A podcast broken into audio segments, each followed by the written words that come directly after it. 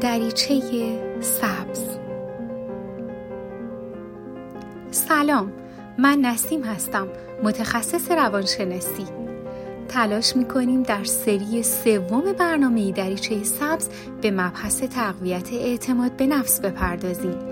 من به همراه هستی مجموع برنامه های جدیدی رو در جهت تقویت اعتماد به نفس به شما آماده کردیم.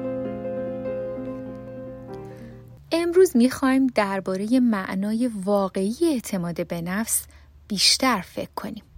چون در برنامه قبلی به تفاوت اعتماد به نفس و عزت نفس پرداختیم. اعتماد به نفس یعنی اون احساس و شناختی که از توانایی ها و محدودیت های بیرونی و درونی خودمون داریم. بنابراین وقتی که اعتماد به نفس و خودباوری رو بر اساس اون که و یا اون چیزی که به راستی هستیم و نه بر اساس موفقیت ها و دستیابی ها یا شکست ها و ناکامی های خودمون بنا می کنیم چیزی رو در خودمون خلق می کنیم که هیچ کس و هیچ چیز یارای گرفتنش رو از ما نداره اغلب مردم معنای واقعی کلمه اعتماد به نفس رو به خوبی درک نمی کنن. به همین دلیل اون نوع از اعتماد به نفس و خودباوری رو که مطلوب و مورد نظر هر آدمی هست رو تو زندگیشون تجربه نمی‌کنن. چون فکر می‌کنن اعتماد به نفس یعنی اعتماد به موفقیت هایی که تو کارها به دست میارن. در صورتی که اعتماد به نفس واقعی و حقیقی اونه که قبل از این که در کاری موفق بشیم نوعی اعتماد به توانایی خودمون برای انجام اون کار رو داشته باشیم. اعتماد به نفس حقیقی این نیست که نترسیم بلکه اون هست که بدونیم و مطمئن باشیم. یا اینکه میترسیم و یا اینکه با احتمال اینکه میترسیم بیگمان دست به عمل می‌زنیم. یادتون باشه که اعتماد به نفس باور شخصی شماست و نسبت به روح خودتون به عنوان یک انسان شما رو ارزیابی می‌کنه. ما سه تا اعتماد به نفس داریم. سه نوع اعتماد به نفس. اعتماد به نفس دارای انواع و اقسام مختلفیه و شما به منظور اون که اقتدار شخصی لازم رو به دست بیارید و رضایت و قنایی که استحقاقش رو دارید تجربه کنید به همه انواع اعتماد به نفس نیاز دارید.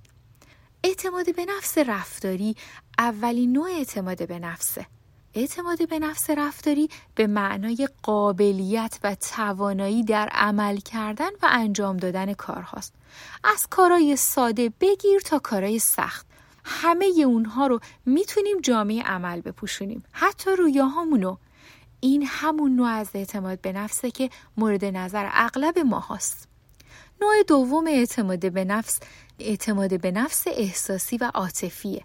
به معنای توانایی در تسلط و به کنترل درآوردن دنیای احساسات و عواطفمون.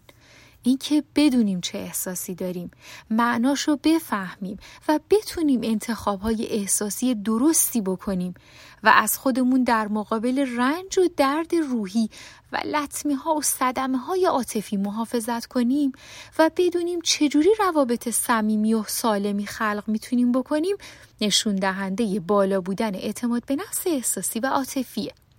نوع سوم اعتماد به نفس اعتماد به نفس روحی و معنویه. میشه بگی یکی از مهمترین نوع هاست. این نوع از اعتماد به نفس همون اعتماد و ایمان شما به جهان هستی و کل آفرینشه. همه موجودات. یک ایمان روحی که در زندگی هر کسی به شکلی جریان داره و هدف و نهایت مثبتی رو به شما هدیه میده. شما به خاطر یه هدف اینجا هستین و زندگی چندین ده سالتون روی این کره خاکی هدف و مقصودی داره. اعتماد به نفس اونه که باور داشته باشیم می‌تونیم و توانایی اون رو داریم که تمام توانمون رو به کار بگیریم و شرایط و اوضاع زندگی رو اونجوری که مطلوب و دلخواهمون هست تغییر بدیم. تا برنامه بعد و ادامه مطلب اعتماد به نفس بدرود.